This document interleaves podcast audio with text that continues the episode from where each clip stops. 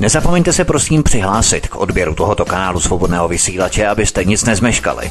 youtube.com lomeno c lomeno radio sv studio tapin radio. Dejte si prosím odebírat tento kanál kliknutím na červenou ikonku v horní pravé části obrazovky s nápisem odebírat a zaškrtněte také symbol zvonečku, abyste byli informovaní o nahrání každého nového pořadu. Tím také nepřijdete o čerstvé premiéry a rozmanité kauzy, které můžete dále sdílet na sociálních sítích. Příjemný, krásný, dobrý večer, dámy a pánové, zdraví a svítek. Naladili jste si opět svobodný vysílač po 19. hodině. Vás zdravíme, přejeme krásný večer. No a doufejme, že s námi vydržíte a se trváte s námi po dobu delší, zhruba hodinu, možná hodinu a půl. Uvidíme, jak to bude dlouhé a doufejme, že vám budeme dělat příjemnou společnost. Dnešním hostem je Alena Vytázková, předsedkyně institutu Aleny Vytázkové. Paní Aleno, vítejte ještě před Vánocemi po čase u nás po druhé adventní neděli. Krásný dobrý večer vám přeji a děkuji za pozvání a těším se na dnešní rozhovor. Po druhé adventní neděli bychom očekávali, že naším povídáním bude prostupovat taková ta pohodová vánoční atmosféra spíše. Ovšem osud tomu chtěl, že nejenom listopad, ale i prosinec 2019 bude ve znamení manifestu občanů poškozených státem. Co onen manifest vlastně představuje, se dozvíme za chvilku, ale na začátku tohoto pořadu bych se ještě rád vrátil k osvobozujícímu rozsudku, který byl vynesený u Brněnského krajského brněnského soudu ve středu 13. listopadu tohoto roku. Tento vleklý soud se týkal udělení licencí dvěma solárním elektrárnám. Původně odsouzená, nyní osvobozená byla také i bývalá vedoucí odbor licencí ERU Michála Schneiderová. Vyšetřovatelem byl policista plukovník Pavel Pinka, obvinění znesl státní zástupce Radek Mezlík a nejvyšší státní zástupce Pavel Zeman podal dovolání ke sprošťujícímu rozsudku vrchního soudu v Olomouci. O tom si povíme za chvilku, protože to je tak trošku složité na pochopení. Nejprve mi tedy dovolte, abych vám nejenom za sebe, ale za všechny posluchače pogratuloval a to velice, že to takto zdárně skončilo, tento rozsudek, protože těch soudů s vámi běží i daleko více. A jednak bych se chtěl pozastavit u role nejvyššího soudu, protože vy jste dostala původně 8,5 roku s podmínkou. Nicméně po zásahu toho nejvyššího soudu Brněnskému krajskému soudu nezbylo nic jiného, než vás té obžaloby zprostit. Jak si vysvětlujete ten náhlý zásah nejvyššího soudu, který se do toho vložil, i když samozřejmě tak, je to velmi pojďte. složité?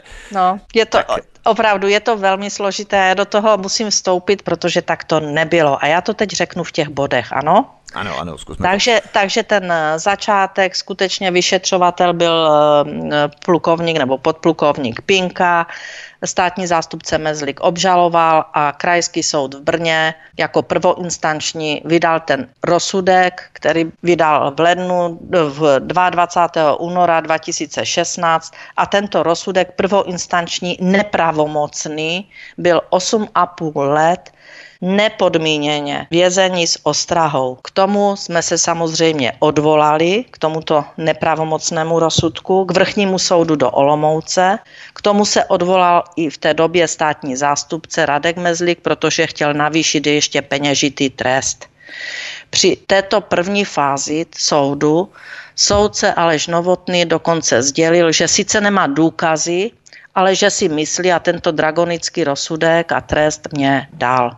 To, že to bylo spojeno zcela jistě s politickými záměry, protože v té době vláda Bohuslava Sobotky mě likvidovala jako předsedkyni ERU, protože se již nemohli dočkat, aby čerpali další a další finanční prostředky dotací, například pro biometan, dotace, které platí my z vlastních kápes, z rozpočtu svých rodin anebo z rozpočtu státu. Takže tam jela tato vlna i z této politické strany. Vrchní soud v Olomouci celý případ vyhodnotil pak o rok později a v lednu, dva, nebo o dva roky později a v lednu 2018, konkrétně 17. ledna 2018, jsem byla v plném rozsahu zproštěna obžaloby a dostala jsem pravomocný rozsudek, že jsem se nedo, nedopustila trestného činu, že důkazy na to nejsou žádné. Takže jsem byla zproštěna. A to byl pravomocný rozsudek.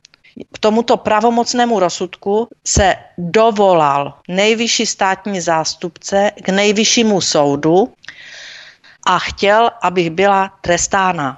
To zná Pavel Zeman, abychom uváděli. Pavel jména. Zeman, ano. Uh-huh. Tak a teď to rozdělím. Státní zástupce Radek Mezlik, který mě žaloval za to, že jsem údajně zasahovala jako druhoinstanční do rozhodování první instance, to je rozhodování e, ředit oprávněné osoby, ředitelky odboru licenci, že jsem zasahovala, tak za to chtěl tento trest.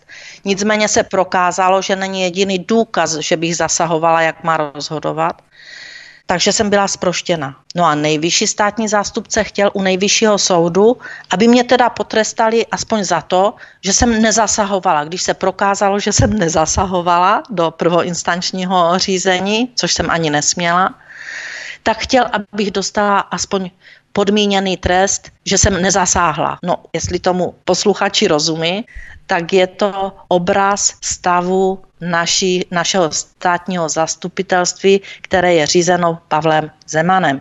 To znamená, že když zasáhnu, tak dostanu trest a když nezasáhnu, tak dostanu taky trest. Uh-huh, tak jsem to pochopil. No. Jo, nic, takže tak to, to je. Tak to, to je písemně prostě podloženo. K tomu ještě, aby Pavel Zeman zdůraznil důvod svého dovolání, tak použil i nepravdivé důkazy, které nevím, jakým způsobem eh, manipuloval, ale prostě ty nepravdivé důkazy, těmi nepravdivými důkazy chtěl prokázat nějaký soubor nepřímých důkazů, což eh, samozřejmě mu nevyšlo, jak jste viděli u nejvyššího soudu, protože nejvyšší soud vyhodnocoval merito věci, nevyhodnocoval nepravdivé důkazy. A já jsem byla nucena, protože to by udělal asi každý slušný člověk, podat na Pavla Zemana, nejvyššího státního zástupce, trestní oznámení právě za manipulaci s důkazy, které předložil nejvyššímu soudu. Manipulace taková, že předkládal nepravdivý důkaz nejvyššímu soudu. Takže nejvyšší soud nicméně se zabýval dovoláním Pavla Zemana, protože je to opravdu, se dovolává, já nevím, asi ve třech procentech pravomocných rozsudků, takže u mě se dovolal a vrátil tento, tuto kauzu na prvoinstanční zpátky, ať zahájí se celý proces znovu, to znamená, aby prvoinstanční posoudil, ale tam už se Nejvyšší soud zabýval tím, že jsem byla sproštěna oprávněně, protože není tam nic. Nicméně já jsem byla sproštěna podle paragrafu A, že nejsou důkazy, že bych se účastnila toho nějakého trestného činu.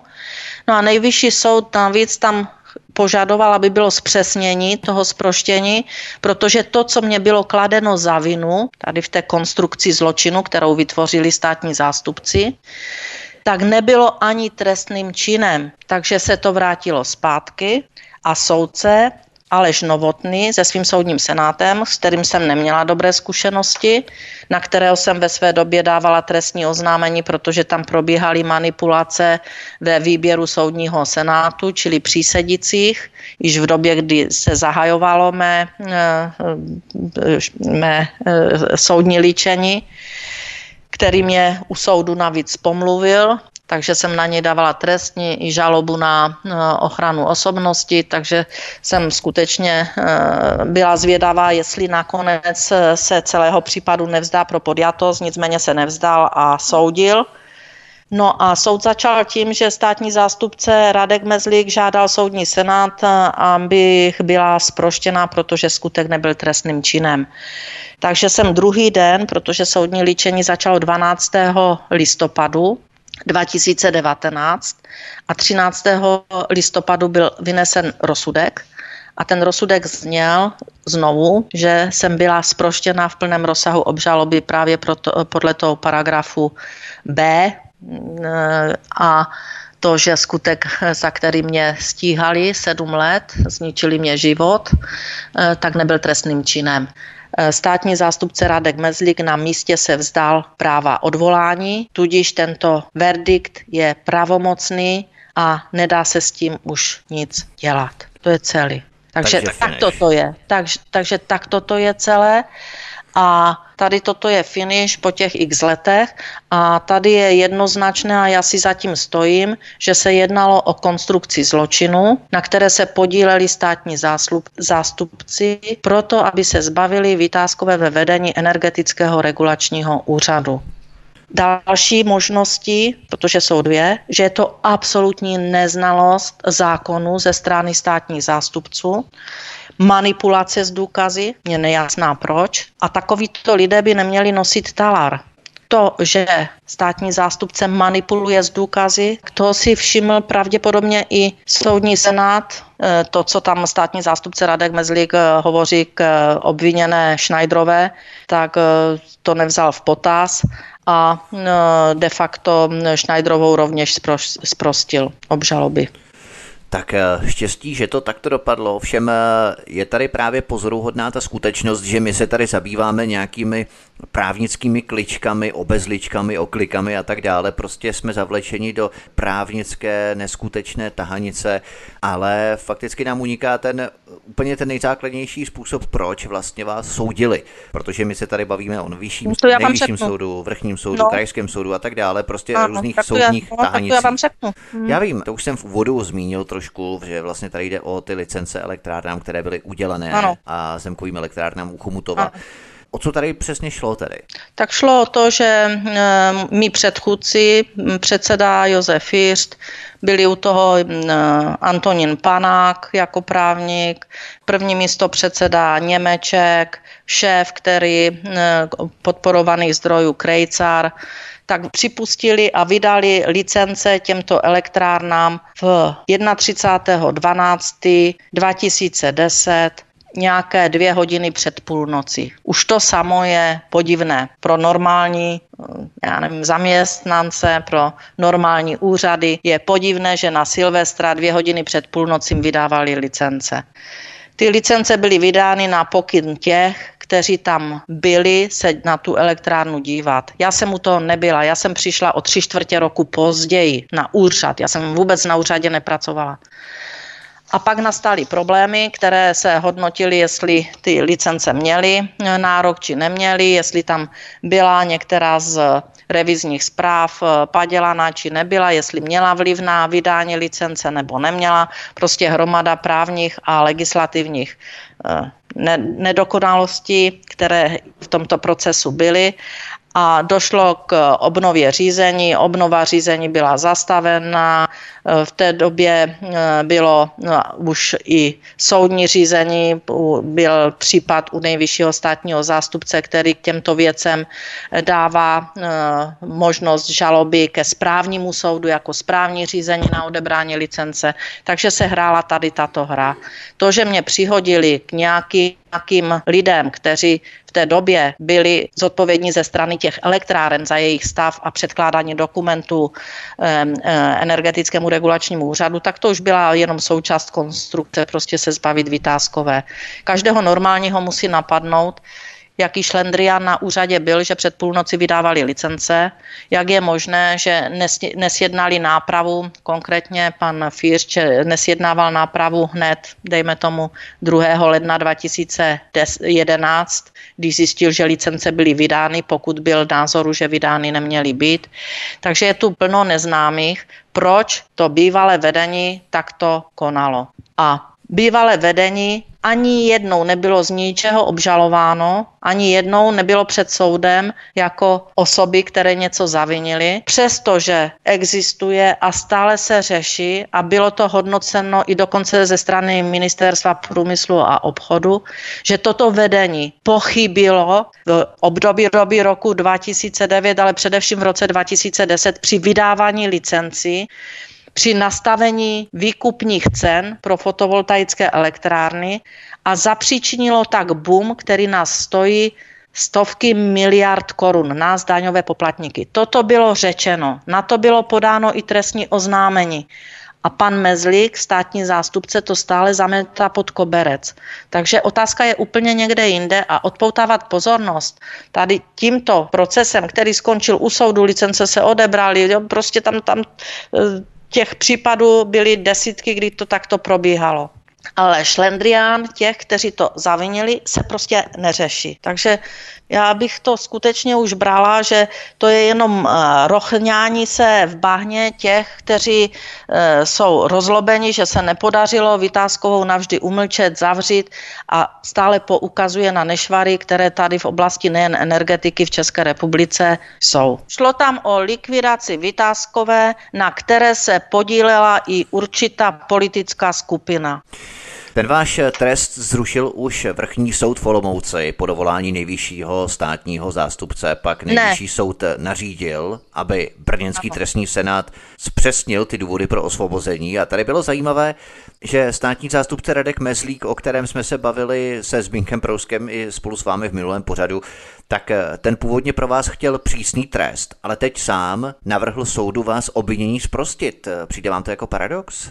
Nepřijde, protože mm, to nebyl trestný čin. On si vyfabuloval trestný čin, on si ho vymyslel. A teď sám od něj odstupuje, jak si? No tak už, už to je jako hodně daleko. Uh-huh. Už to je hodně daleko si vymyslet trestný čin, který se prostě ani e, nestal, nebyl a on si vše prostě se svojí partičkou vymyslel. A nejvyšší státní zástupce ještě dává nepravdivý důkaz. Já bych se ještě chtěl vrátit k výroku předsedy Senátu Aleše Novotného, protože na tom jeho výroku je vidět, jak s tím rozsudkem vnitřně nesouhlasí, ale musel se nařízení toho nejvyššího soudu podvolit. Cituji. V těch licenčních řízeních bylo spoustu nepravdivých, částečně padělaných dokladů, které sloužily jen k vylákání licencí. Bylo zásadní, jestli tyto doklady byly a mohly být oprávněnými osobami ERU vnímané jako padělky. Nepravdivost některých údajů musela být zřejmá snad všem, tedy snad kromě obžalované Schneiderové.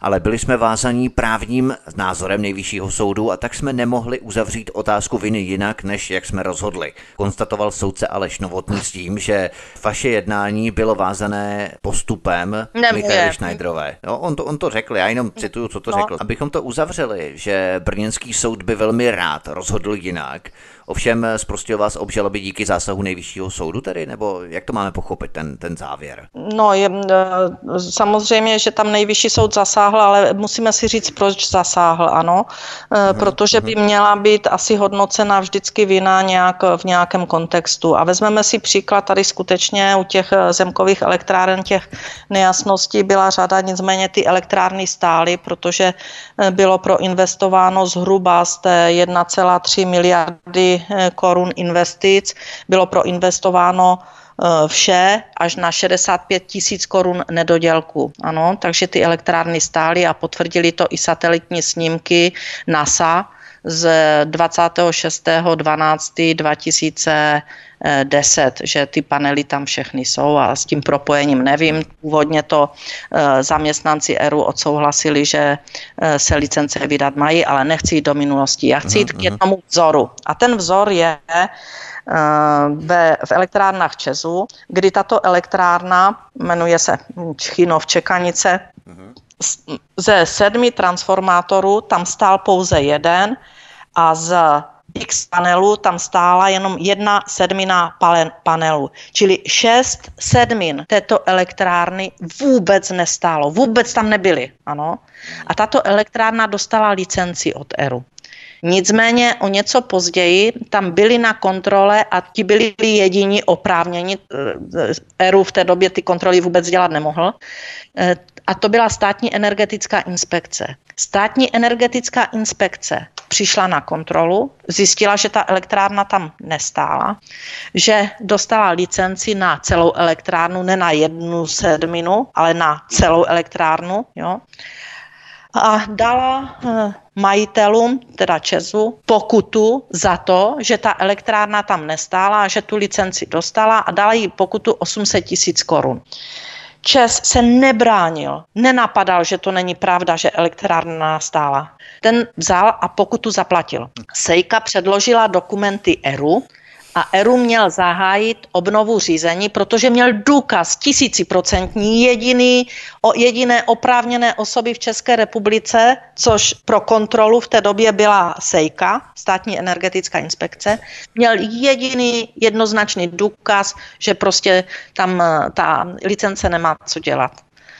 A odborník podle nejvyššího státního zástupce pan Vítek, on ho bral, že to je odborník v jiných případech a státní zástupce Mezlik rovněž ho brali za vysoce erudovaného odborníka na ERU, tak obnovu řízení zastavil, ne že by zdůvodňoval, proč ji zastavuje. On jenom napsal, že není důvod k obnově řízení. Ano? A zastavil obnovu řízení, stejně jak ji zastavila tady pak Schneiderová, že a ta zepsala, já nevím, na 20 stránek, proč obnovu řízení zastavuje a zdůvodňovala to, kdežto on jednou větou napsal, že není důvod k obnově řízení. Tady u této elektrárny, ano.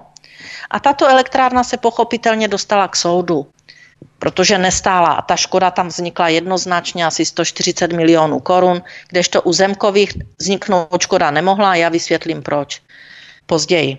Takže tady tento případ se dostal k soudu, No a světe div se, pan Vítek na prvoinstančním dostal podmínku, že, že prostě tak, že zastavil tuto obnovu řízení bezdůvodně a ne, nedal důvod a přitom tam byly jasné dokumenty ze sejky, že elektrárna nestála, Čes se k tomu přiznal, zaplatil pokutu, jo, takže tam byly i důkazy té druhé strany už jednoznačně podložené v, v, ve spise eh, správním na ERU. No a odvolací soud ho zprostil, že ve správním řízení to byl jeho právní názor, takže to není trestný čin. Pak došlo k dovolání ze strany e, státního zástupce, vrátil, e, zase se to vrátilo na prvoinstanční a byl zcela sproštěn. Takže pan Vítek byl zcela sproštěn, že ve správním řízení to není trestný čin. A to byl tento případ, ano, u osoby, která to dělala dlouhodobě, protože byla na éru nevím, 10 let, eh, čili byl odborník, eh, byl brán jako vysoký odborník státními zástupci v jiném případě, teda v případě proti Vytázkové, že? Eh, tak byl popisován jako vysoký odborník. No a udělá tady toto. A teď ta škoda, jo, tak u těch elektrárne ČESu skutečně škoda byla, protože neměli nárok na, na tu licenci, na, na tu elektrárnu velkou, to prostě neměli, pak pobírali tu podporu v plném rozsahu a bylo to tam spočítáno, jestli se nepletu, na 140 milionů korun, kdežto u zemkových elektráren platilo cenové rozhodnutí, že přestože dostali licence teda před tou půlnoci, jo, jak ERU vydalo licence na Silvestra, tak nemohli splňovat další podmínku, to znamená vyrábět a dodávat do sítě a mít smlouvu, protože eh, před půlnoci slunko nesvítí, takže po vydání licence ta elektrárna nemohla vyrábět. Jo? Jestli si rozumíme. Mm. Takže mohla začít vyrábět až 1. ledna, protože po Silvestru je pr- nový rok. Takže mohla vyrábět až od, eh, když začalo svítit sluníčko, pokud by měli všechny smlouvy a všechno to, co te- v té době cenové rozhodnutí eh, poža- vyžadovalo po těchto uh, subjektech, takže neměli nárok na tu vysokou podporu. A tu vysokou podporu taky nedostávali od okamžiku, kdy se tím začala zabývat, nebo kdy začala být zodpovědná za výplatu těchto podpor Eh, státní, eh, státní instituce a to byl operátor trhu s energiema. Od té chvíle dostávali normální eh, podporu ve výši těch 5,50, nikoli v těch 13 korun. Těch 13 korun jim vyplácela soukromá firma, která když viděla pak, že je zlé, tak, tak prostě nějakým způsobem zmizela, se přeprodala zmizela a, a pak to přešlo na, na ČES. Takže eh, jsme eh, de facto se dostali do situace, proč tam někdo chtěl měnit navíc to cenové rozhodnutí, aby měli možnost dostávat elektrárny, které dostali pouze licenci, ale nesplňovaly ty další podmínky, aby dosáhli na tu vyšší výkupní cenu. No prostě tento Eh, nezákonný návrh nebo nezákonné doplnění cenového rozhodnutí udělali bývalí zaměstnanci ERU ještě před mým nástupem a tajně to, nebo tajně vložili to na webové stránky ERU a později pak soudy rozhodly, že to prostě není možné takto a že, že platí zákony a vyhlášky a že tady to, toto, eh, tento výklad k cenovému rozhodnutí je nezákonný. A tu, takže jsme ve fázi, kdy se tu bavíme o tom, že někdo udělal výkladové stanovisko k cenovému rozhodnutí, které mělo nejen zemkovým, ale i dalším elektrárnám umožnit čerpání vyšší podpory, než na jakou měli nárok. A to udělali bývalí zaměstnanci ERU. Například pan Krejcar byl u toho, že pan Němeček. A, a tady toto jim připravili zaměstnanci Česu, kteří, nebo zaměstnanec Česu to poslal to stanovisko, ať ho dají na, na web. Takže eh, tady bychom se měli zajímat tím eh, tou podstatou. To, že Zemkovi se tam budou možná někdy hádat do budoucna, to nevím, eh, jakým způsobem o vyšší podpory, ale ta vyšší podpory byla jasně dána zákony, byla dána podzákonnými normami a cenovým rozhodnutím a výkladové stanovisko k cenovému rozhodnutí, aby vylepšil některým elektrárnám příjem, udělal nezákonně energetický regulační úřad, což e, čímž se později zabýval i, e, zabývali i soudy a toto jasně řekli, že e, není možné, aby výkladovým stanoviskem se umožnila vyplata vyšší, než na kterou mají nárok. A teď, teď se vraťme k tomu, protože se stále točíme dokola na jednom hmm. místě. Hmm. Proč to je? No protože vytázkou tam nechtěli. A proč ji nechtěli? Já tam dva roky nejsem a podívejte se na účty, kolik platíte za energie. A to se, eh, o, o kolik procent se zvýšili? O desítky procent. Jo? Podívejte se na ceny tepla ceny tepla vám porostou tak, že se vám bude točit hlava a je hmm. to jenom, je to jenom um, kroky politiku a eru, protože takto to vůbec nemusí být ani v cenách energii, ani v cenách tepla. Takže se to všechno valí na konečného spotřebitele, na toho, který se neumí bránit a který de facto uh, mu nezbývá nic jiného, než eh, platit. Tu ochranu, kterou jsem já na eru dělala, pro spotřebitele, konečného eh, zákazníka. Již tam pravděpodobně nikdo nedělá, když ceny tak letí nahoru. Podívejte se, jak vstoupají zase zisky těm eh, firmám, které se kolem energetiky eh, točí hmm. a jsme doma. Zahrajeme si písničku teď. Naším průvodcem dnešní večer svobodném vysílači je Alena Vytázková, předsedkyně institutu Alena Vytázkové. Písnička je na cestě od mikrofonu vás zdraví Vítek, po ní pokračujeme. Hezký večer. Naším hostem stále zůstává Alena Vytázková, předsedkyně institutu Aleny Vytázkové. Posloucháte stále svobodný vysílač od mikrofonu vás zdraví Vítek a my se vypravíme od předchozí energetiky, i když to s tím vlastně úzce souvisí všechno, co se týče Aleny Vytázkové, tak souvisí s energetikou téměř tedy. Pojďme se podívat na další událost. Vy jste v úterý 3. prosince tohoto roku pokřtěla vaší další knihu Krvavé slunce pod gilotinou. Já bych se zeptal, v čem podstatném se odlišuje tato vaše kniha od předchozí trilogie Solárních baronů? Tak to rozlišení je do jisté míry podstatné v tom, že to je dokumentární román. Dokumentární v tom, že tam uvádím eh, skutečná jména, že tam uvádím i některou korespondenci či trestní oznámení, takže tam uvádím eh, věci eh, tak, aby si čtenář mohl už udělat bez nějakých hádanek obrázek o tom, jak to vlastně naší společnosti je, jak prorůstá, ne, jak nevolené struktury prorůstají vlastně do státní zprávy, do policie, justice, jakým způsobem vlastně je tu vymahatelnost práva a spravedlnosti. Tím, že jsem ten eh, úhel pohledu dělala vlastně ze strany eh, toho nezávislého úřadu, energetického regulačního úřadu a mě jako předsedkyně, která si prošla peklem jenom proto, že chránila zájmy eh, energetického trhu, to znamená i spotřebitelů nebo spotřebitelů a celého energetického trhu, že nešla na ruku nějakým skupinám, které eh, měly zájem úplně jiný než eh, veřejný. Eh, takže jsem skutečně tam popsala celou tu škálu těch útoků, především postojů státních zástupců a policie ve vztahu k energetickému regulačnímu úřadu aby to, bylo, aby to mělo tu plasticitu, tak jsem tam uvedla taky pohled na problematiku právě podpory obnovitelných zdrojů v oblasti eh, solárních elektráren z, z pohledu eh, policisty, z pohledu eh, policisty, který vyšetřoval hospodářskou kriminálku, kri, hospodářskou kriminalitu. A když narazil na solární elektrárny, solární elektrárny, se třeba stavěly na ploše, kde se vykácel sád, ovocný sád, když se zjistilo, komu to patří, kdo je zapojený do majitel, mezi majiteli, jak se tam eh, vysocí politici se státními zástupci a, a prostě tyto struktury, jak eh, si tam vzájemně pomáhají, eh, tak byl zbaven funkce, byl obžalován, byl obviněn, tahá se po soudech, byl mu zničen život úplně.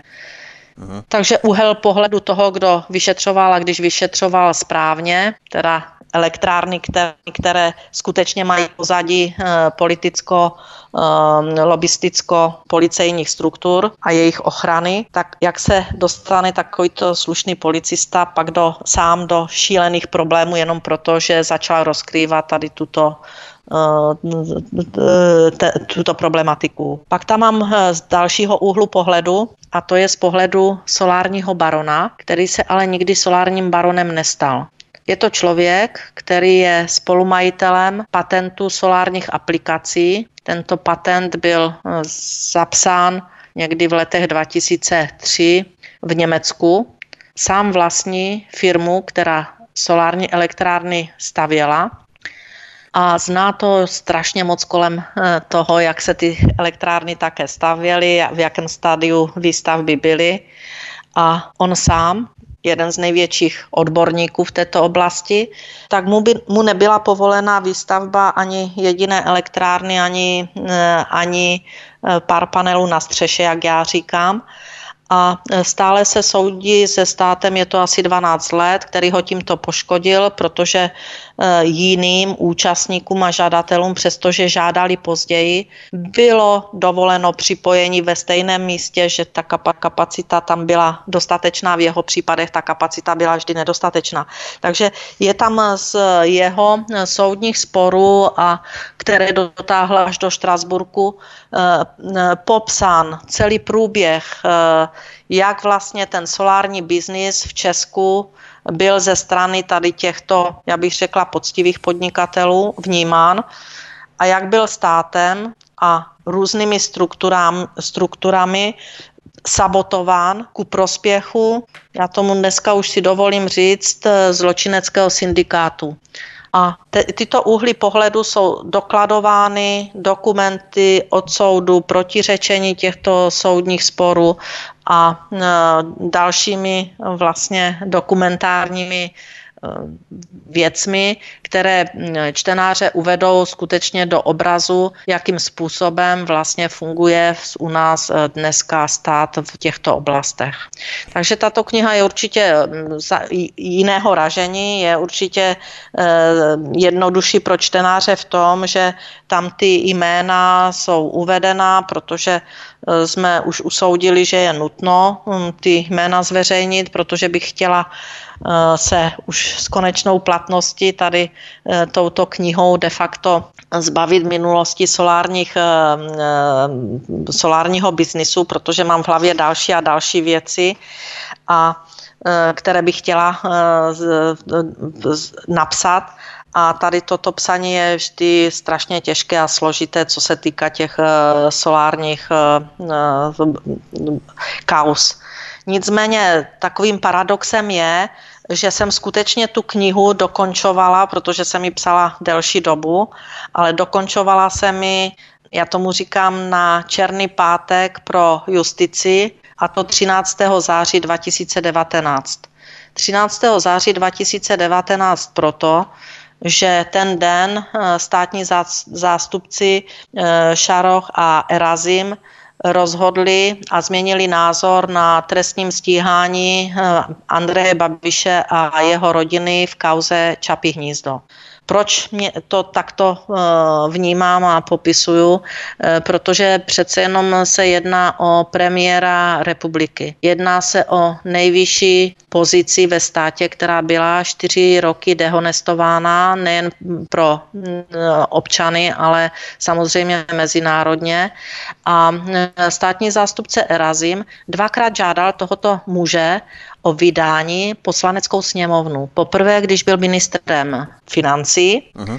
tak ho poslanecká sněmovna vydala. To znamená, že pan Erazim musel znát spis. Musel ho znát, jinak nemohl žádat.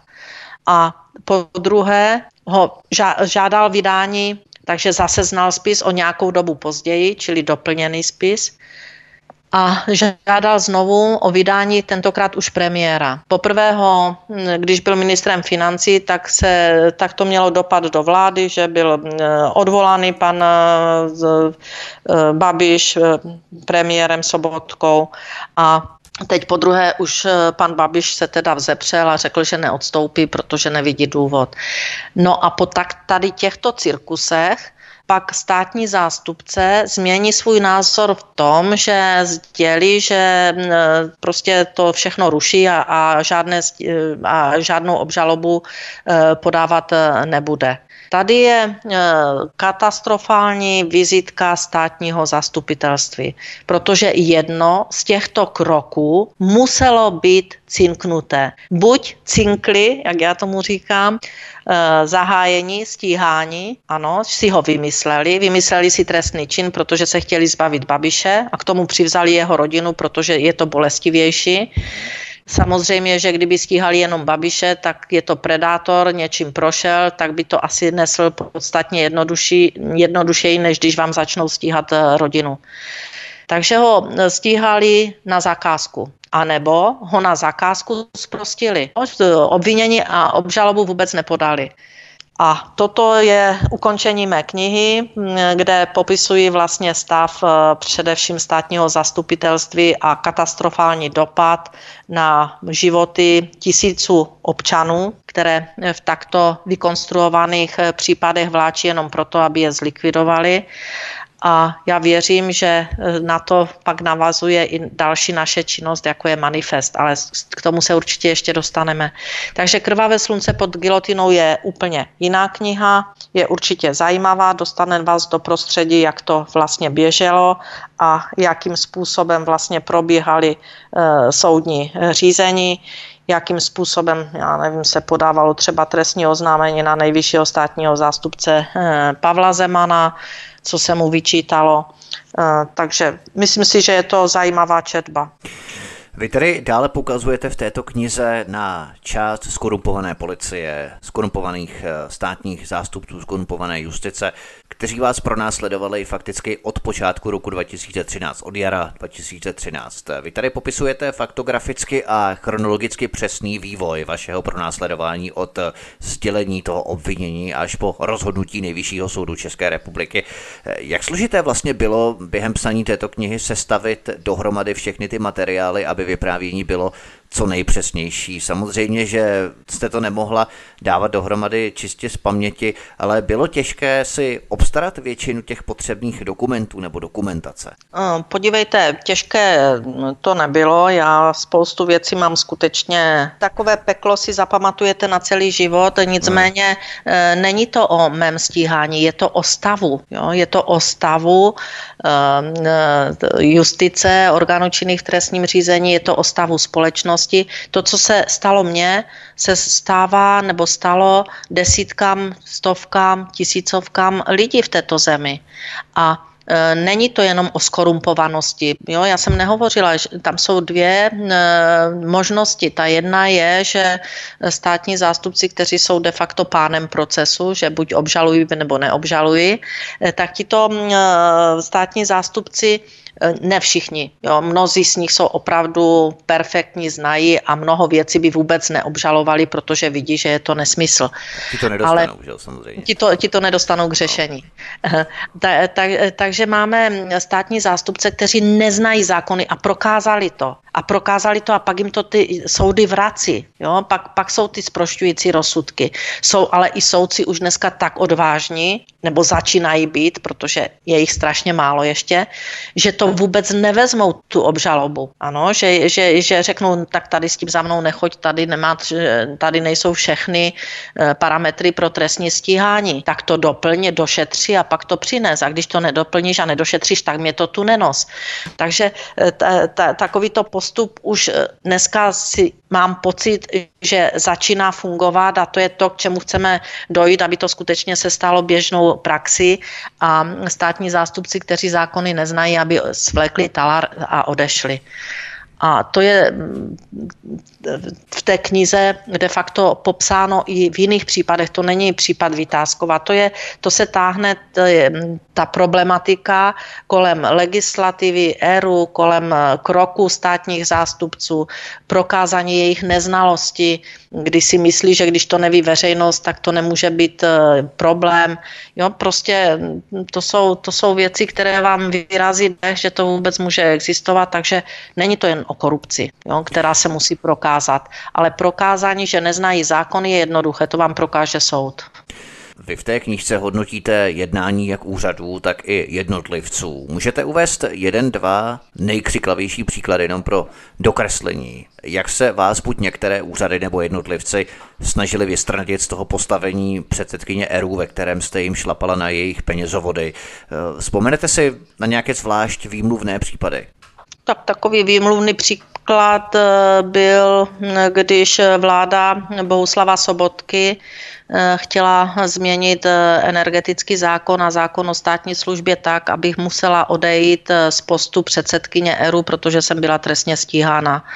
A toto bylo v roce 2016, kdy se po mně chtělo, ať podepíšu slib jako státního zaměstnance. Mm, ta povinnost byla do konce února 2016 a vláda požadovala prostřednictvím ministra samozřejmě vnitra, abych eh, šla pod státní službu a mohli mě okamžitě ten den mimo službu postavit, protože jsem byla eh, trestně stíhaná a obžalovaná. No a já jsem se jim šprajcla a řekla jsem, že teda ne, že nevidím důvod a když manipulují ze zákony, tak ať si manipulují, že na ně dám za, žalobu, protože je to v rozporu ze zákony, abych já šla pod státní službu a že jen neodstoupím, protože jsem nic neudělala. Oni samozřejmě potřebovali již pustit dotace do biometánu a už se prostě třásli, protože mm-hmm. za těch sedm let jsem je k těmto penězům nepustila. A e, stalo se, že 22. E, února 2016 e, mě právě ten krajský soud Brno odsoudil na těch 8,5 let s tím, že, že soudce sdělil, že sice nemá důkazy, ale že si myslí. No a já jsem měla do konce února mít podepsat, podepsat jako, že jdu pod státní službu. No a ten tlak ze strany vlády byl skutečně tak silný, že samozřejmě dostat takovou pálku 8,5 let, i když dostanete podmínku a nic neuděláte, tak je to katastrofa, že vůbec jste po soudech chodil. Znám to, vím, o čem mluvím. Takže to zhroucení, které počítali, že musí u mě nastat a podvolení se jejich požadavkům, takže je ta nejvhodnější v chvíle. No já jsem to odmítla a odmítla jsem nátlaku, abych odstoupila, přestože jsem byla nepravomocí pravomocně odsouzená a vláda pak na svém mimořádném zasedání nebo řádném zasedání, nevím, bylo to 29. února, čili přestupný rok, ten zákon musela schválit a já jsem ve funkci zůstala dál. Takže to považuji za největší politický útok na otevřený politický útok. Těch neotevřených byla celá řada. Eh, otevřený politický útok na předsedkyni ERU, nezávislou mm, regulátorku, která nedělala nic jiného, než vytvářela rovné podmínky pro účastníky energetického trhu. Ceny za energie byly přijatelné pro spotřebitele a chránila spotřebitele. Chránila je tak, až se někteří poslanci tomu smáli a dokonce mě jeden řekl, že se diví, proč, se, po, proč pořád bráním tu mlčící většinu. Že kdybych jela na jedné lodi s tou mafií energetickou, tak se mám dobře a tak mám za krkem soudy. Takže, no, takže to, to jsou vymluvné věci a toto byl takový největší možná útok ze strany dokonce celé vlády Bohuslava Sobotky. To je neuvěřitelné, to mnozí z nás neví, jakým způsobem vlastně celá vláda rozduje takto kvůli jednomu člověku. To je neskutečné, jak ta mafie musí mít chapadla, že dosáhne až jednomu na člo... politiků. Jednomu, jednomu člověku, který jim zabránil zhruba dalších dotacích, jak jsme to spočítali, tak v té době, kdybych si toho nevšímala, jak se po mně chtělo, abych si nevšímala, tak to bylo asi 700 miliard korun. No tak hmm. To už stojí za to trošku. Jako. Vy v této vaší knize bez servítku jmenujete pachatele různých hospodářských nebo administrativně právních nepřístojností. Konzultoval jste to třeba s vaším advokátem nebo spoleháte na to, že se ti to lidé nebudou bránit, nebudou vymáhat škodu za, já nevím, za utrhání nebo za pomluvu nebo něco takového, protože sami mají máslo na hlavě a tak nebudou chtít ne, ne, eh, příliš ne, rozšiřovat tu atmosféru. Já tam, já, ta, ne, já, ta, já, tam, já tam skutečně nikoho nepomlouvám, to v žádném případě, to bych si nedovolila, protože za prvé nemám povahu, abych někoho pomlouvala, proto je to eh, do, dokumentární román a osoby, které tam jsou uvedené, tak je to vždycky k nějakému dokumentu, který pochopitelně eh, existuje, který je znám, ale možná, že ho nezná eh, celá veřejnost, protože ho může znát jenom, hm, dejme tomu, menší okruh lidí, ale je to veřejný dokument, nejsou to tajné věci. Hmm. Takže to znamená, tam, že ta jména to, to by, není vůbec to, ne, ne, vůbec, vůbec není. To by, to by se musel pan Kmenta uh, bát teda napsat, eh, napsat dva řádky, protože pan Kmenta uh, se nebojí uh, popsat a, a dokonce napsat uh, ty jména. Já tam nedělám nic jiného, než který státní zástupce vyšetřoval, hmm. který policista šetřil a to, jak šetřil, tak já uh, vidím, že si občané pak udělají sami Eh, náhled, protože eh, ten, eh, tu mozaiku nechávám skládat na čtenářích. Proto jsem tu knihu dala do skutečně malých kapitol. Jo. Je, má to 49 vlastně takových mini kapitol. Každá se jmenuje Mafiánov 1 až Mafiánov 49 a tam je vždycky takový kratičký střípek něčeho, co se událo. Ano. A ten střípek je prostě zdokumentován mm, i tím, jak jsem, já nevím, žádala o pomoc GIPS, jo, prostě tam, tam tyto věci jsou a eh, já si myslím, že z těch střípků si pozorný posluchač udělá mozaiku stavu společnosti. Takže rozhodně se neobávám to v žádném případě. Já jenom doplním, že ohledně pana Kmenty, který napsal Kmotra Mrázka, tak eh, kdyby mu to všechno nevyžvanil Miloš Potíška od Tomáše Pitra, tak eh, by možná vůbec nic nenapsal, takže on to taky nemá ze své hlavy. To prostě jsou informátoři, kteří mu ty informace sdělili poměrně mm. rozsáhlou formou. Ale vy v této knize popisujete ještě vaše pronásledování ohledně jmenování doktory Renaty Vesecké jako šéfku právního úseku RU, protože ano. se vám dlouhodobě nedařilo pokrýt tuto sekci právníkem přiměřené úrovně, tak eh, trochu provokativní otázka, nebo fabulativní no. otázka. No. V jakém rozhodnutí ERU v úvozovkách nekvalifikovaná Renata Vesecká rozhodla tak, že by tím rozhodnutím připravila stát o nějaké peníze? Pokud bychom se měli inspirovat od okresního státního zástupce Jihlava Kamila Špeldy, který licitoval o tom, jak ten samotný plat Renaty Vesecké obral stát o peníze, který byste měla doplatit ze své kapsy. Určitě mimochodem bývalá nejvyšší státní zástupkyně Renata Vesecká celým svým bytím prahla po státním platu místo mnohonásobně vyšším ohodnocení v soukromém sektoru. Ale abychom se vrátili tady k té mé původní otázce, mm. protože tady máme mezinárodní arbitráže za miliardové hodnoty, desítky miliard, já nevím, Humana a tak dále, Tunel Blanka, Opencard, miliardy, miliardy korun, to Kamila Špeldu a další podobné nezajímá. Ale hrozně je zajímá, jakým rozhodnutím připravila Renata Vesecká stát o třeba jenom jednu korunu. Eh, zahrnuli do toho oznámení něco takového? Ten případ je celý takový mm, podivný. Podivný je v tom, že státní zástupce Špelda do obžaloby nedal vlastně petit, to znamená, že tam není ten základ, aby to mohlo být mm, řešeno jako trestný čin, to znamená můj úmysl, moji pohnutku, jo? že jsem chtěla někomu vytvořit prospěch, anebo jestli jsem řešila vlastně um, tristní či, potřebu éru a de facto v tom navazující celé společnosti řešením eh, obsazení eh, právního, právního, mm, právní pozice. Mhm. Že to základní tam nedal. Eh, to, že vytvořil škodu z platu pro Veseckou a odvodu do státního rozpočtu a odvodu sociálního a zdravotního, protože z každého platu se odvádí, že? takže i ty odvody byly brány jako škoda, kterou se měla způsobit, eh, tak eh, na to si vzal nějakého opatrovníka, já říkám nějakého, kterého si vybral eh, někde v hlavě. Pokud mám informace, tak ta paní vůbec o energetice nic neví, na to, že aby posuzovala, jestli skutečně... Hmm na to, že aby posuzovala teda tu potřebu a vyšší škody a takže vzal si opatrovnici, budu zjišťovat teda, kolik ta opatrovnice stála, stát, kolik jsme zaplatili za ní. Ani mhm. jednou opatrovnice nepřišla k soudu tuto škodu požadovat, řešil to pořád státní zástupce za ní.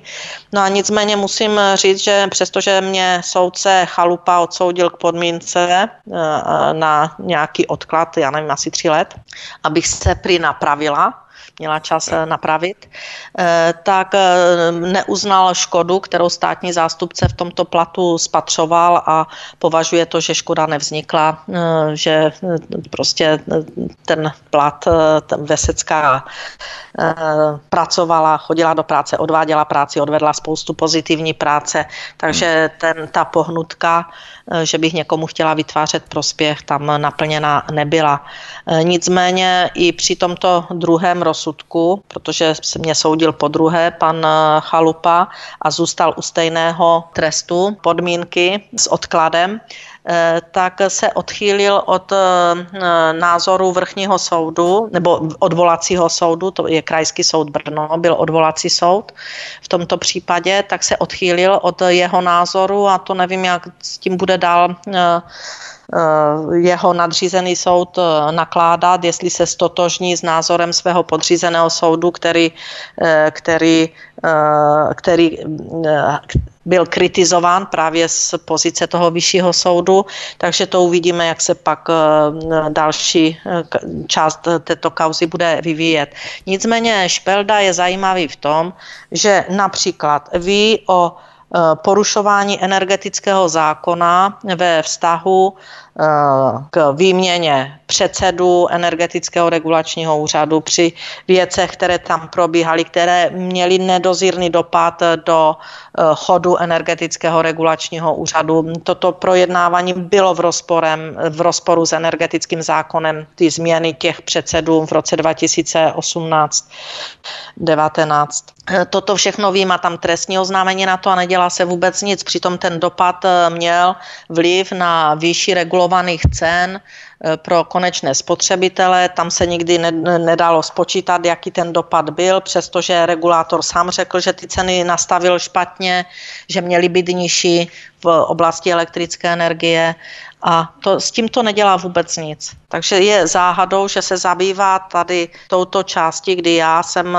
zajišťovala eh, chod eh, úřadu kvalifikovanými zaměstnanci, eh, kdy v té době jsem dostávala podporu nejen premiéra, ale i prezidenta republiky, aby vlastně ten úřad ty minulé věci začal nějakým způsobem dávat do pořádku a aby se neopakovala tato situace. Byl tam dokonce nějaký řídící tým, ve kterém zasedal i dokonce státní zástupce Ivo Ištván nebo šéf kriminálky Kučera. Takže tam, tam tato pracovní pozice eh, právníka, vysoce fundovaného právníka, byla tak nutná a nebyla. Takže je to taková celkem, eh, já bych řekla, eh, objednaná taškařice. Objednaná, protože já to jinak skutečně nevidím. Pan Špelda zjevně nezná zákony, nebo konkrétně teda trestní řád, trestní zákon, protože musí vědět, že k naplnění trestného činu musí být několik Eh, eh, ukazatelů.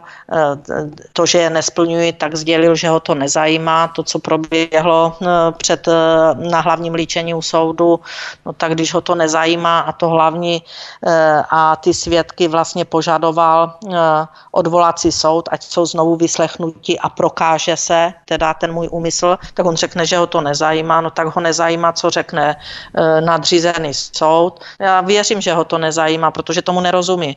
A e, když vezmeme, že při vyslýchání svědku nebyl schopen položit jedinou otázku, a dokonce ani u svědků, které si předvolal sám, že ho musel na to soudce upozornit, že ať se teda ptá, že to je jeho svědek, no tak ze sebe něco vymáčkl, což nemělo ani hlavu, ani patu. Takže já pak skutečně si myslím, že takovýto státní zástupce mě, by měl být především přeskoušen, do jaké míry zákony zná, protože on je nezná. Pokud tam není jiný důvod. Ano, to bych se chtěl možná k tomu ještě vrátit eh, k tomuto předchozímu soudu, ve kterém Zaměstnanec Česu Pavel Prokeš na vás podal trestní oznámení za jmenování Renate Vesecké do funkce šéfky právního úseku ERU, tak eh, tady měl svědek Blahoslav Němeček tvrdit, že Renata Vesecká byla první místo předsedkyní ERU, kterou ve skutečnosti nikdy nebyla. A státní zástupce Kamil Špelda měl tuto lež eh, tolerovat. Myslíte, že tak činil zcela vědomně, nebo si toho jednoduše nevšiml? To, tady toto si přesně nespomínám, já jenom eh, vím, že první, bývalý první místopředseda eh, Bohuslav, nebo Blahoslav Němeček eh, byl prvním místopředsedou, v, první, v plném rozsahu zastupoval předsedu úřadu v té době Fišta a vlastně nesplňoval podmínky, za které já jsem žalovaná u, kvůli Vesecké, protože on nikdy nedělal v energetice, on vždycky dělal pouze po škole hned, jako absolvent školy. Eh, nejdřív na ministerstvu průmyslu asi půl roku a pak na ERU, který se zakládal. A v době, kdy, začala platit, kdy začal platit eh, v zákoně právě ta povinnost u místopředsedu, že mají mít praxi v energetice, a nebylo definováno jak, jak, jak, jak v, té, v které energetice, jak tu praxi mají nabít, eh, tak Blahoslav Němeček neměl jinou praxi od toho roku 2009, kdy tuto funkci vykonával do roku 2011, kdy skončil, než na úřadě. On byl jenom úředník. A e, tam se musí člověk pozastavit, že to státnímu zástupci Špeldovi nevadí, jo, že tam se nesplňovalo, protože byl jenom ve státní správě.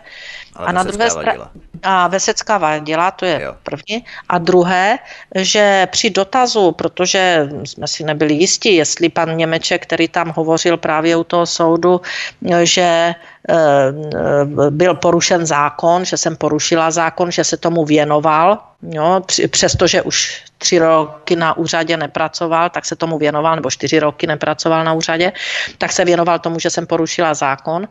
Eh, takže jsme se pak eh, ptali na můj advokát, jestli on splňoval podmínky. No a on řekl, že on ano, že on ty podmínky splňoval pro výkon funkce prvního místo předsedy.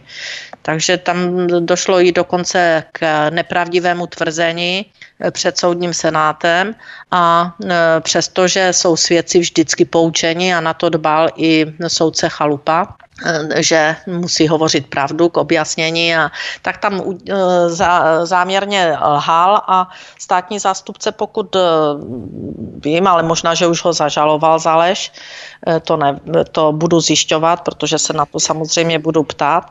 Hmm. Takže tam je tam, opravdu je tam hodně zajímavých věcí a tady ta podmínka nebo podmíněný trest, který jsem vlastně dostala nepravomocný, Eh, tak eh, prostě já to považuji za něco neskutečného. To bylo Něco v rámci nes... té knížky, nebo na Margo té knížce, kde jste popisovala i jednu kapitolu v rámci této záležitosti ohledně Renaty Vesecké, tak to jenom abychom to uvedli na pravou míru. Proč se o tom vlastně vůbec bavíme, že to je vlastně součást té knihy, protože ano. to druhé téma se týká knihy Krvavé slunce pod gilotinou, ale abychom to uzavřeli ještě před písničkou, zeptám se vás, čeho myslíte, že se zločinecký syndikát tak nesmírně obával, když jste bývalou nejvyšší státní zástupkyně Renato Veseckou jmenovala do ERU, protože eh, vy jste profík přes energetiku. Renata Vesecká je zase profík v tom, jak hledat zločince. Ona s tím má velmi rozsáhlé zkušenosti, takže vaše duo, Vytázková Vesecká, znamenalo v podstatě smrtelnou kombinaci pro ty skupiny, které si všechno hezky předpřipravili a které vlastní solární parky, ze kterých mají zisky desítek milionů korun měsíčně. Je to tak vlastně proto po vás tak jdou v souvislosti s Renatou Veseckou, protože proč by to dělali jinak? K tomu, k tomu opravdu není co dodat, protože je to přesně tak, jak říkáte. Eh, paní Vesecká je odborník v oblasti eh, trestního a správního práva, protože jinak by nejvyšší státní zástupce Pavel Zema nemohl podávat správní žaloby, pokud by nebyl v nich eh, odborník a nebo by nemohl by podávat dovolání v trestních věcech. Že? Takže Vesecká skutečně ze svojí praxi 27 let na státním zastupitelství, z toho byla celou řadu let ve vysokých vedoucích vedoucích funkcích, čili měla manažerské zkušenosti, byla nevím, pět nebo šest let nejvyšší státní zástupkyni, vyučuje na vysoké škole, je právo, e, je e, advokátka, čili má rozsáhlé zkušenosti pro to, aby mohla řídit e, takový úsek, kde je asi 60 až 80 právníků na ERU, aby mohla sjednotit celé to názorové spektrum, aby mohla v oblasti těch těch eh, trestných činů u solárních elektráren poznat, rozpoznat velmi rychle, kdo zatím je, jak to je a jak se to má ano, teda ano. zažalovat. Čili tam byla spousta věcí, eh, která eh, byla v té době na pořadu dne na ERU. Berte, že jsme podali 120 podnětů nejvyššímu státnímu zástupci k, ke 120 elektrárnám, kde bylo podezření, že nejsou v pořádku ta licenční eh, řízení. Takže tam byla celá škála věcí, kde ta Renata Vesecká mohla být, a já jsem přesvědčena, že byla tím a tou obrovskou obavou právě těch politicko-lobistických hm, skupin, protože věděli, že ona to umí lépe popsat než správní úřad, který se vůbec tady touto oblasti nikdy nezabýval. To prostě ani neměl zabývat, protože k tomu nemělo nikdy dojít. A když tomu došlo, tak měli by být trestáni ti, kteří to zapřičinili, ne ti, kteří přišli řešit problém. Ano. Byla to obava z Renaty Vececké neskutečná. Neskutečná. Já, si myslím, a tímto bychom to mohli zakončit. Druhé téma našeho pořadu. Naším společníkem je svobodný vysílač od mikrofonu vás zdraví Vítek a, a dnešní večer nás provází Alena Vytázková, předsedkyně Institutu Aleny Vytázkové. Vy posloucháte Svobodný vysílač, zdravím vás, přeji vám hezký večer a po písničce pokračujeme dále v našem vysílání. Tak, máme po písničce, zdravím vás opět na Svobodné vysílači, od mikrofonu vás zdraví Vítek a spolu se mnou je tu Alena Vytázková, předsedkyně Institutu Aleny Vytázkové. My jsme si vyprávěli o knížce Krvavé slunce pod gilotinou, kterou Alena Vytázková čerstvě vydala a která může být také dobrým námětem jako dárek pod stromeček k Vánocům, i když to šťastné a veselé čtení rozhodně není, ale je potřeba probouzet co nejvíce lidí u nás a otvírat lidem oči. Eh, pojďme se podívat na třetí a zároveň hlavní téma našeho rozhovoru, jakýsi vrchol zlatý hřeb dnešního večera, i když nejenom dnešního večera, to je jenom v souvislosti s tímto pořadem. A tím je onen manifest občanů poškozených státem, který jsem zmínil hned na začátku. Tento manifest občanů poškozených státem požaduje právo a spravedlnost a nápravu státního zastupitelství. Nejprve si řekněme, jaké konkrétní požadavky vůbec jsou zahrnuté do tohoto manifestu. Já bych možná nejdřív řekla, proč vůbec manifest jsme vydali. Z mé zkušenosti po skutečně sedmi, dneska už osmi letech téměř, Eh, stíhání soudních eh, kaus, soudních sporů. Po této hruze, kterou jsem zažila a vůbec nic jsem nezákonného neudělala. Všechno bylo smyšleno jenom proto, aby mě zlikvidovali. Tak nejsem sama. Těch lidí znám už z činnosti institutu, protože se na nás obracejí a tu práci dělám eh, téměř dva roky znám skutečně spoustu. A když eh, tady toto všechno nějakým způsobem se dostává do fáze, kdy nechci a opravdu nechci, aby to, co jsem zažila já, zažíval někdo další, tak musíme proto něco udělat. Proto jsme vydali tento manifest, ve kterém požadujeme určité změny zákonu, a chceme, aby ten systém se napravil, aby beztrestně vám nemohl někdo, konkrétně teda ten pán procesu, státní zástupce, eh, ničit život jenom proto, že se mu nemůže nic stát a jenom proto, že nezná zákony, anebo jenom proto, že je objednán, aby takovouto práci provedl.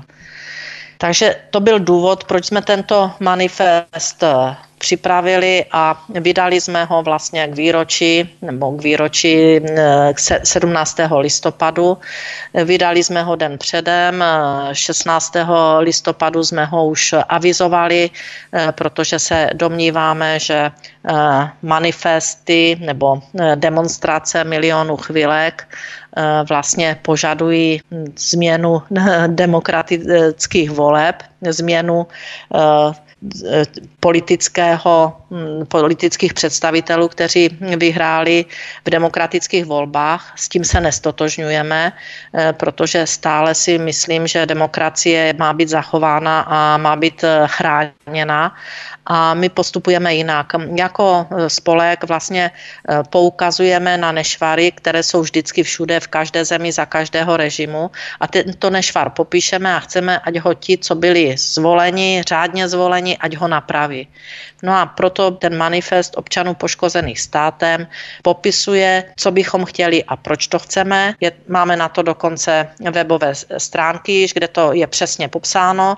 Ty webové stránky se jmenují www.manifestiav jako Institut Aleny Vytázkové, čili manifest IAV dohromady CZ a tam uvádíme všechny podrobnosti, proč jsme to vydali a co vlastně chceme. Já vám to v krátkosti jenom sdělím. Uh-huh. Čili chceme, aby stát chránil své občany, aby se nemohlo to, co se děje občanům stávat, že vás budou ve vykonstruovaných zločinech eh, vlastně eh, likvidovat. Že se nemůže stát, aby vás eh, vystěhovávali z bytu při vymýšlených exekucích. Že se nemůže stát, aby děti byly v exekuci. Že se nemůže stát, aby eh, lidé, kteří skutečně poctivě pracují, eh, se nakonec nemo, si nakonec nemohli zaplatit ani eh, nájemné, protože je tak vysoké a je tak vysoké, protože tu proběhla podivná privatizace zbyty. Konkrétně myslím byty OKD. Tam, když vezmete, tak vyšetřovací komise parlamentní jestli to jsou pravdivé zprávy, v médiích jsem zahlédla, tak má, já nevím, asi 14 osob, které obvinuje z trestních eh, činů. Jsou, jsou to politici v čele s panem Sobotkou nebo Urbanem, kteří udělali privatizaci OKD nezákonně, co se týká jejich objemu, ale především bytu. A v tom materiálu se jako první uvádí, že pokud budou státní zástupci ochotní žalovat. No kde to jsme? Takže to je další z důvodů, proč se obracíme, aby stát začal chránit své občany. A to nejen ty, kteří byli trestně stíháni a prokázalo se, že to bylo, to bylo že to nebylo trestným činem. Eh, žádáme, aby byl odvolán Pavel Zeman jako nejvyšší státní zástupce i s celým jeho vedením, eh, protože ti jsou eh, hlavou státního zastupitelství a ti za těch 8 let, co tam Pavel Zeman je, dostali státní zastupitelství do tady této odborné nouze a takový dopad to má pak na celou společnost. Žádáme, aby byl přijat, přijat zákon o osobní odpovědnosti státních zástupců, jak v majetkové, tak v trestní rovině. Žádáme, aby stát skoncoval s nedůvodným vazebním omezením svobody a důkladně nepodloženým obestavováním majetku. Žádáme, aby byl zřízen speciální orgán pro šetření kárných žalob a trestné činnosti státních zástupců s pravomocemi prošetřovat a žalovat s možností řešit případy i zpětně. Dneska se státní zástupci mezi sebou vlastně eh, řeší eh, kárné žaloby. Žádáme, aby tento orgán byl postaven pod dohled veřejnosti. Pracovně je to nazváno zřízení tribunálu lidu, ale zcela konkrétně je to malá porota 12 osob, velká porota 24 osob. Zde bych chtěla doplnit, není to nic komunistického. V Americe to funguje, ve Švýcarsku taky. Žádáme, aby oběti a svědci proti těmto lidem byli náležitě chráněni, tak jak je tomu v civilizovaných zemích. Když eh, máte dneska svědky třeba proti eh, ropu nebo eh, proti těm lidem, kteří v těchto kauzách jedou, tak ti svědci mnohdy končí pak jako obžalování, což je i nakonec popisováno v mé knize Krvavé slunce pod gilotinou, kdy popisují, jak nakonec obžalují policistu, který šetřil zlodějiny kolem solárních elektráren. No a pak žádáme, to jedna z zásadních a důležitých věcí, aby občany poškození státem byli řádně očkodněni a stát byl za toto očkodnění odpovědný a to i zpětně. Dneska je to opačně, dneska se soudíte a požadujete a když prošvihnete nějakou lhutu, nedostanete nic. A to řádné očkodnění je považováno i u poškození osob ve zdravotnictví. Máte tolik případů, kdy vám e, zničí dítě třeba jenom u stříhání nosních mandlí a, a stane se z něj doživotní invalida. Takže je tady těchto e, poškozených eh, osob skutečně celé spektrum a my žádáme to zásadní, aby se napravila eh, eh, kvalita žalobců, aby se občané chránili a nechránili se tuneláři a šmejdi aby eh, byli občané poškození státem očkodněni a to i zpětně. A teď se mě řeknete, a jak můžou být i zpětně? No tak můžou, mohou být očkození, očkození, eh, očkodněni zpětně. Eh, církevní restituce se odehrály někdy v této v tomto období a e, platili jsme za minulé, za minulé režimy. A těch 40 nebo kolik nebo 50 miliard se v církevních restitucích vyplatilo, protože byli údajně poškozeni. Jestli jsou poškozeni občané v období e, po revoluci těch 30 let, ať už je to v té bytové politice, protože tam byli okradeni, ať už je to v oblasti e, trestních, trestně právních, či v oblasti vymýšlených eh, eh, konkurzů nebo vymýšlených eh, vymyšlených, teď si nespomenu na to slovo, Uh, pomožte mi. Taky, taky nevím, já bych... pan, pan, Prouz, pan Prouzek se tomu věnuje. Uh, ta, takže uh, občané poškození různý, různým šmejdím biznisem, ať už to je združení Svatopluk, ty rodinné domky, kde byli třikrát okradeni a třikrát zaplatili a teď by se měli stěhovat. Prostě ať všichni tito občané jsou očkodněni. No stát nebude platit na podporu obnovitelných zdrojů, takové miliardy a očkodní naše občany. Takže to je jed, jeden z těch cílů toho manifestu, ale chceme jít postupně, máme to připraveno e, postupnými kroky, máme připravené novely zákonu k tomu e, zpracované, takže e, pokud e, se Eh, teda eh, představitelé státu budou s náma bavit a budou eh, tady toto řešit, tak si myslím, že je to ku prospěchu všech občanů a není to vyvolání jen nějakých demonstrací a vykřikování, kdo má z vlády odejít nebo nemá odejít. To si myslím, že je věc voleb a ve volbách ať každý projeví svůj, svým hlasem, kterou stranu podporuje. K tomuto manifestu nám přibývají signatáři, protože jsme první dva eh, signatáři, byla, jsem byla já a pan Prus. A teď se připojují další a, dal, a další. A je to z celé řady eh, oblastí, ať už je to spolek Šalamoun a jeho představitele, nebo eh, novinářka, reportérka, spisovatelka paní Lorencová, nebo policista, bývalý vyšetřovatel hospodářské kriminality, pan eh, Pavel Nováček a nebo i eh, důchodce, eh, bývalý prokurátor, důchodce, který patří do té oblasti osob poškozených státem v oblasti bytu. Takže těch lidí přibývá a podporovatele pak ti jsou ti, kteří se víceméně eh, připojují, že podporují, abychom tyto kroky pro občany dělali. Takže to je kolem manifestu asi všechno.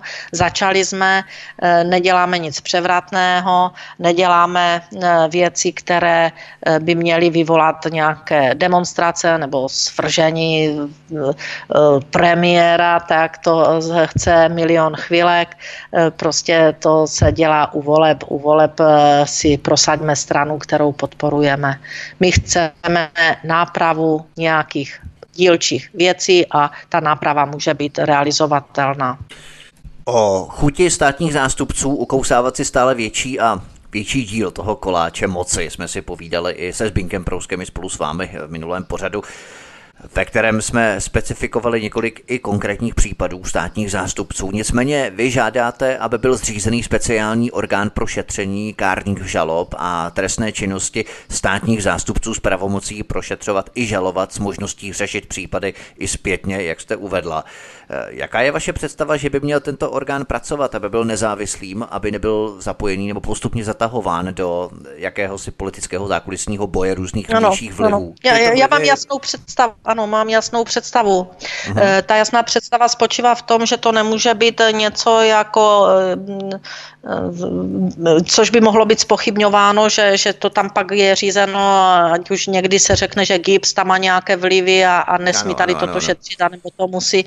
Takže my se vůbec nebráníme tomu, aby to byl orgán, který je zřízen na uh, ministerstvu spravedlnosti, ano, Eh, ale tam je důležité, a to je zásadní, to je to nejdůležitější, že tento orgán, kde musí být eh, specializovaní právníci a odborníci v této oblasti, aby u toho byl ten, eh, ta porota, ten tribunál toho lidu, aby tam byli vybráni normální občané losem, tak to bývá v zahraničí, eh, ne, ne všude, že, ale aby než eh, se u nás skutečně dostane pod kůži ta spravedlnost i ve, v oblasti státního zastupitelství, protože to v této chvíli nefun, je nefunkční, tak aby tyto kárné žaloby a tyto rozhodování, jo, šetření, aby u toho byly ty, eh, ten tribunál lidu, jo, no, no to je tak, zní to hodně Eh, revolučně, ale eh, správně je to porota malá, velká podle případu a v té malé porotě 12 občanů, v té velké 24 občanů, aby hodnotili, jestli skutečně ten státní zástupce provedl eh, tento já nevím, nezákonný čin, jestli je vinen v tom, jestli má být šetřen, jestli má být šetřen samozřejmě, ale jestli má být slečen z taláru, jestli, je to, jestli se to má předkládat dál soudu, jestli má být souzen, jo, prostě eh, to je právě ta veřejnost, která udělá dohled, aby to nebyla politická záležitost. A ta veřejnost tam může být pouze tím, že se skutečně nebudou vybírat bratranci, a sestřenice, eh, které tam budou zasedat, ale že to půjde skutečně veřejným losem a, a ti bezúhoní, kteří pracují a, a eh, prostě jsou skutečně netrestaní, tak budou v té porotě zasedat a mají možnost tam zasedat, já nevím, dvakrát za život a, a takovýmto způsobem bych viděla, že by mohlo prove, proběhnout vyčištění těch e, kárných e, prohřešků státních zástupců, které si řeší mezi sebou. My jsme dávali ještě ale další podnět, protože manifest je takový hodně veřejný, ale my jsme dávali ještě jednou jako institut před nějakými měsícem nebo dvěma, a to jsme žáda, eh, žádali eh, ano, konkrétně ministrině spravedlnosti Benešovou. Eh, pak jsme předávali tento náš podnět na SPD Tomio Okamuru a na trikoloru pana Klauze. A tam jsme v krátkosti jenom dávali své vyjádření za, občanské, za občanský názor a to při řešení novely zákona o státním zastupitelství, především tu část, kde se, kde se hodně diskutovalo diskutovalo o tom, jak má vypadat výběrová komise pro obsazení těch vrcholných pozic státních zástupců. Takže tam jsme upozorňovali, že se nám nelíbí, že by státní zástupci měli být v této komisi a to dokonce třemi hlasy, že e, jsme přesvědčeni, že by v této komisi měli být pouze dva za ministerstvo spravedlnosti, jeden, že by měl být za Senát předseda e, výboru e, legislativně, ústavně právního čili senátor, jeden za e, poslaneckou sněmovnu, čili poslanec a zase předseda toho výboru ústavně právního a jeden by tam měl být za občanské hm, spolky, které se zabývají e, právě e, ochranou lidských práv a svobod, jako Šalamoun, anebo dokonce Institut Aleny Vytázkové, čili spolky, které nepobírají žádné dotace z veřejných financí, ani z evropských, aby nemohly být ovlivňovány právě názorem těch, kteří vám ty dotace dávají. Takže spolky, které nepobírají žádné dotace. Takže jeden ten člověk by mohl v té výběrové komisi být. Takže jsme tam úplně vynechali tu záležitost, že by se tam zúčastňoval státní, zúčastňovali státní zástupci. To je za prvé. A za druhé, výběrové kritéria, tak jsme měli výhradu v tom, že se nám nelíbí, aby výběrovým kritériem bylo podmínka eh, pro splnění kvalifikace a to, že tento adept, který se tam bude hlásit, musí mít eh, praxi na eh, státním zastupitelství minimálně sedm let a, a, a eh, být, čili se vybíralo ze státních zástupců. Tím se zakonzervoval ten jejich uzavřený systém, jo, to, to se zakonzervuje úplně, aby tam nemohl nikdo vniknout. Takže tam jsme, jsme požili, aby toto bylo zrušeno a aby, tam se, aby se mohli zúčastnit tohoto výběrového řízení samozřejmě i státní zástupci zevnitř, ale eh, především, aby se mohli zúčastnit eh, advokáti, jo, uznávání, aby to byli vysokoškolští eh, profesoři, kteří mají obrovské zkušenosti v legislativních a dokonce vytvářejí zákony, čili aby se mohli tam dostat i odborníci z této oblasti. Takže to jsme předkládali asi před dvěma měsíci tady tento hm, hm, podklad ale eh, do jisté míry nevím, jestli se tím bude vůbec někdo zabývat. Tento manifest eh, může podepsat slova každý z nás, kdokoliv se rozhodne, že je mu sympatický, nebo ty teze, které tam jsou obsažené, tak eh, mu něco říkají, má zájem o tom, aby se zvyšoval povědomí spravedlnosti u nás v České republice, ale zkusme si přece jenom namodelovat takový příklad klasického vzorku české rodiny nebo českých párů fiktivního imaginárního Franty a Máně, ano. kteří přijdou domů z práce, buď z fabriky, nebo automobilky, nebo ze supermarketu, nebo z kanceláře, to ano. nevadí, přečtou si tento manifest a společně uvažují o tom, jestli to podepsat, anebo nepodepsat. A oni řeknou, Máňo, jsou to moc velké ryby, proč bychom my měli do toho strkat nos, my s tím stejně nic neuděláme, máme svých starostí dost a nám nic přece nehrozí. A ještě by se to někdo mohl dozvědět a třeba by nás vyhodili z práce. Jsou Vánoce, zrovna nám slibují prémie, a různé další variace, výmluv a omluv, proč se k tomu manifestu nepřipojit vlastním podpisem. Ale mohou to být třeba i střední třídy, kterým systém sype do žlabu ještě stále zatím dost peněz na barák, na luxusní auto, na exotickou dovolenou, na velkou plazmu a tak dál. Tak proč by se oni měli o něco takového starat a zbytečně na sebe takto upozorňovat? Takže někteří se k tomu manifestu nechtějí připojit z obav nebo ze strachu před postižením, ať už v zaměstnání nebo v civilní sféře a tak dále. Jiní pro zachování, řekněme, materiálního konformismu a relativního blahobytu, když vydělávají těžké peníze. Jak byste tyto vrstvy lidí přesvědčila o tom, že by měli překonat nechuť anebo strach se svým podpisem připojit k tomuto manifestu? No, podívejte, to, že se lidé bojí, s tím se setkáváme, opravdu se strašně bojí a přitom nám fandí. Takže to je za prvé. Za druhé, až oni se dostanou do situace, že skutečně zjistí, že jsou poškozeni státem, a to ať v oblasti zdravotnictví nebo té bytové, eh, nebo i v oblasti podnikatelů, tak eh, pak eh, se budou muset starat eh, sami o sebe, což vždycky každý musí dělat, že? Ale pokud se ten systém napraví, tak se vyhneme tady těmto nešvarům. A kdo jsou vlastně občané poškození státem? Eh, jsou to ti, kterým byla způsobena škoda na zdraví, osobní společenská újma, finanční újma, eh, osoby a jejich rodiny, které byly trestně stíhány a podařilo se prokázat, že jsou nevinní. Občané a jejich blízci, kteří byli souzeni a odsouzeni ve vykonstruovaných trestných činech. Lidé, kteří byli připraveni o bydlení, to jsou ty nezákonné privatizace bytového fondu, či jinak podvedení v oblasti bydlení. Je například Svatopluk a Písnice a prostě další, další a další lidé, e, kteří byli lidé poškozeni na zdraví s doživotními následky, se stále soudí a nedostali ještě své odstupné. E, podnikatele, kterým bylo znemožněno podnikat ve vykonstruovaných kauzách, byli stíháni a připraveni o majetek vykonstruované exekuce a, uh, exekuce a občané připraveni nejen o majetek v těchto exekucích, protože mnozí přišli o život, to nepřežili. Občané a firmy poškozené chaotickou legislativou a zákony, které mají mnohdy retroaktivní účinek, či mají několikerý výklad, podnikatele poškození finanční zprávou, kdy byl po nepodloženým obestavením účtu způsoben konec podnikání s nevyčíslitelnými škodami. Oni se každý samozřejmě nějak brání sám u soudu a to budou muset nadále, do, eh, ale my se snažíme ten systém upravit tak, aby se to nestalo běžnou praxi. To je celé. A samozřejmě u nás ta podpora, ti, co se hlásí jako signatáři, tak tam, tam eh, máme celou evidenci o těchto mm, signatářích a ti s tím souhlasí a chtějí signatáři být.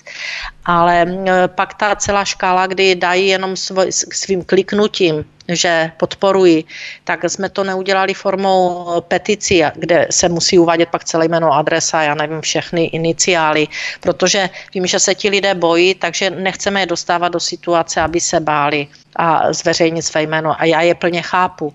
Takže děláme to tak, aby do jisté míry byla eh, anonymita těch, kteří to podpoří, aby bylo jenom číslo, že to je 50 tisíc, 100 tisíc občanů, kteří chtějí, aby ten systém se změnil v této oblasti, aby nebyli poškozováni a ti, co byli poškozeni, ať jsou odškodněni a ať je to povinnost státu. To je celé, co chceme. Takže to bylo k tomuto manifestu občanů poškozených státem. My doufáme, že se tento manifest bude rozrůstat vzrůstat, že ho bude podepisovat stále více a více lidí.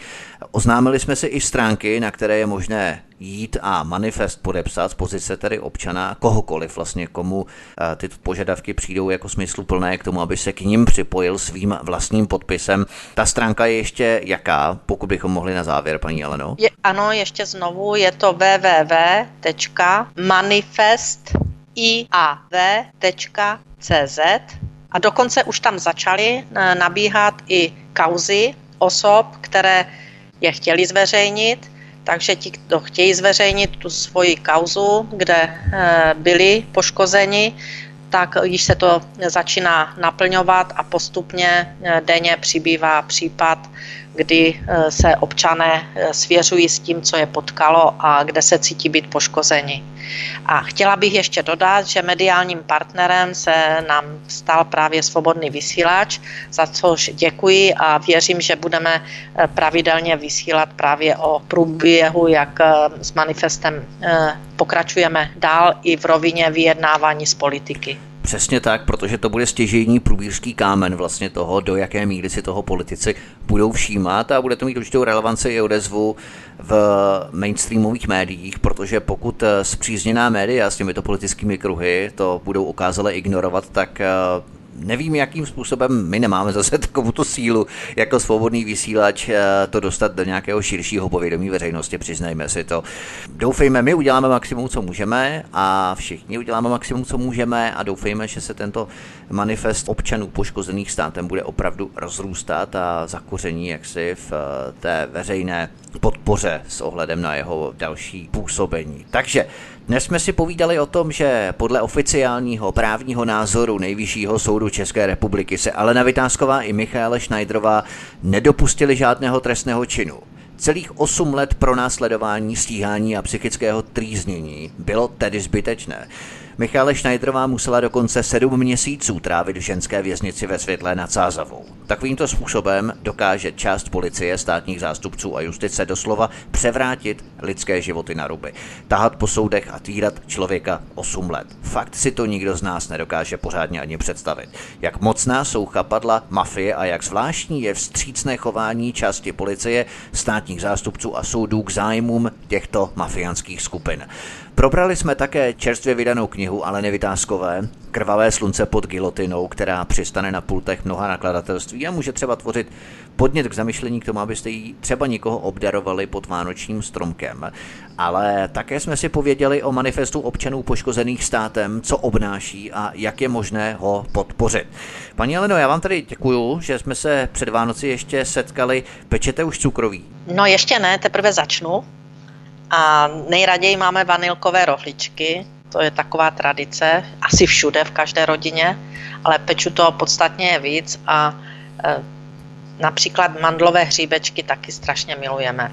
Vanilkové rohlíčky. A co osí hnízda? Ty já přímo miluju, tak ty neděláte. E, ale no, e, abych se přiznala, já je moc ráda nemám, takže já to přizpůsobím tomu, co mám ráda, no. Jasně, jasně. Tak doufujeme, že budete mít hodně cukroví a ještě, ještě aby vám zbylo ještě před eh, Vánocemi, protože u nás v rodině se to dělá tak, že skoro se toho nikdo nesmí dotknout před těmi Vánocemi a potom zase všichni mají plno cukroví a už nemůžou po těch Vánocích, protože se toho naskromáždí více ještě od příbuzenstva, různých babiček a tak dále, tak potom je zase hodně cukroví a eh, nikdo neví, co s tím a zamrazuje se to. Tak před těmi Vánocemi nic a potom zase je toho najednou hodně moc. Tak, eh, no tak, tak Vítku, můžu říct, že u nás je to stejný, a protože te... stále dodržujeme tradici v tom, že do štědrého dne by se cukroví jíst nemělo, takže se chodí, já říkám po tajmu. Teď jsem to chtěl říct, tajně na balkon, ano, tam ano, je to schovaný. Po, po, po tajmu se chodí a u té krabice se rychle něco sní a, a tak by se prostě naserviro, naservirovalo na tácek na stůl, tak to ne. A pak dělá každý, že si toho nevšímá vlastně, že jo? Ano, vůbec ano, nic ne, nezbyl, vůbec každý, nic neubylo. Každý, každý tam tajně jde, tajně si zobne, ale veřejně se k tomu nikdo, nikdo nepřizná. Pacha, aby to nikdo neviděl. Takže... Zasneme, zasneme a pak si uloupneme, co nám to jenom připomíná, že jo? No jo. to je taková doufám, ta česká že... povaha. Já doufám, že ne privatizaci. Ne, ne, ne, to vůbec ne. Ani privatizaci majetku, ani cukroví, ani restituce, ani nic jiného. I když ty církevní restituce s těmi Vánocemi přímo jaksi kontrastují, protože tady vůbec nejde o tu lásku, dobrotu a zblížení, ale odluky státu od církve, tak to je trošku něco jiného. Ano. Tak fajn, eh, končíme, mějte se krásně, paní Aleno, krásné Vánoce, klidné prožití hlavně, já si myslím, že si to zasloužíte po těch všech útrapách osmiletých, sedmi, osmiletých, které jste prodělala, které jste musela podstoupit. Takže ať ty vaše svátky jsou konečně v klidu, míru a pohodě. A já věřím tomu, že v lednu se tady setkáme a popovídáme si o tom, co jste vlastně během toho roku 2019 protože první ustanovující schůze nebo konference proběhla vlastně v listopadu 2018 na Národní ano. třídě, tam jsem vlastně, jsme to točili jako svobodný vysílač. Takže co v roce 2019 jste jako spolek, nebo ne spolek, ale institut Aleny Vytázkové zvládli, co jste udělali a jakou to mělo odezvu u veřejnosti nebo i u třeba českých politiků, co se vlastně podařilo prolomit a vůbec co se podařilo dokázat? Velmi ráda se v novém roce setkám a velmi ráda pohovořím o tom, co jsme dělali, ale nicméně teď před sebou máme, já tomu říkám nejkrásnější období, nejen pro děti, období adventu, období předvánočního shonu, který si každý udělá tak, ten shon e, si udělat chce.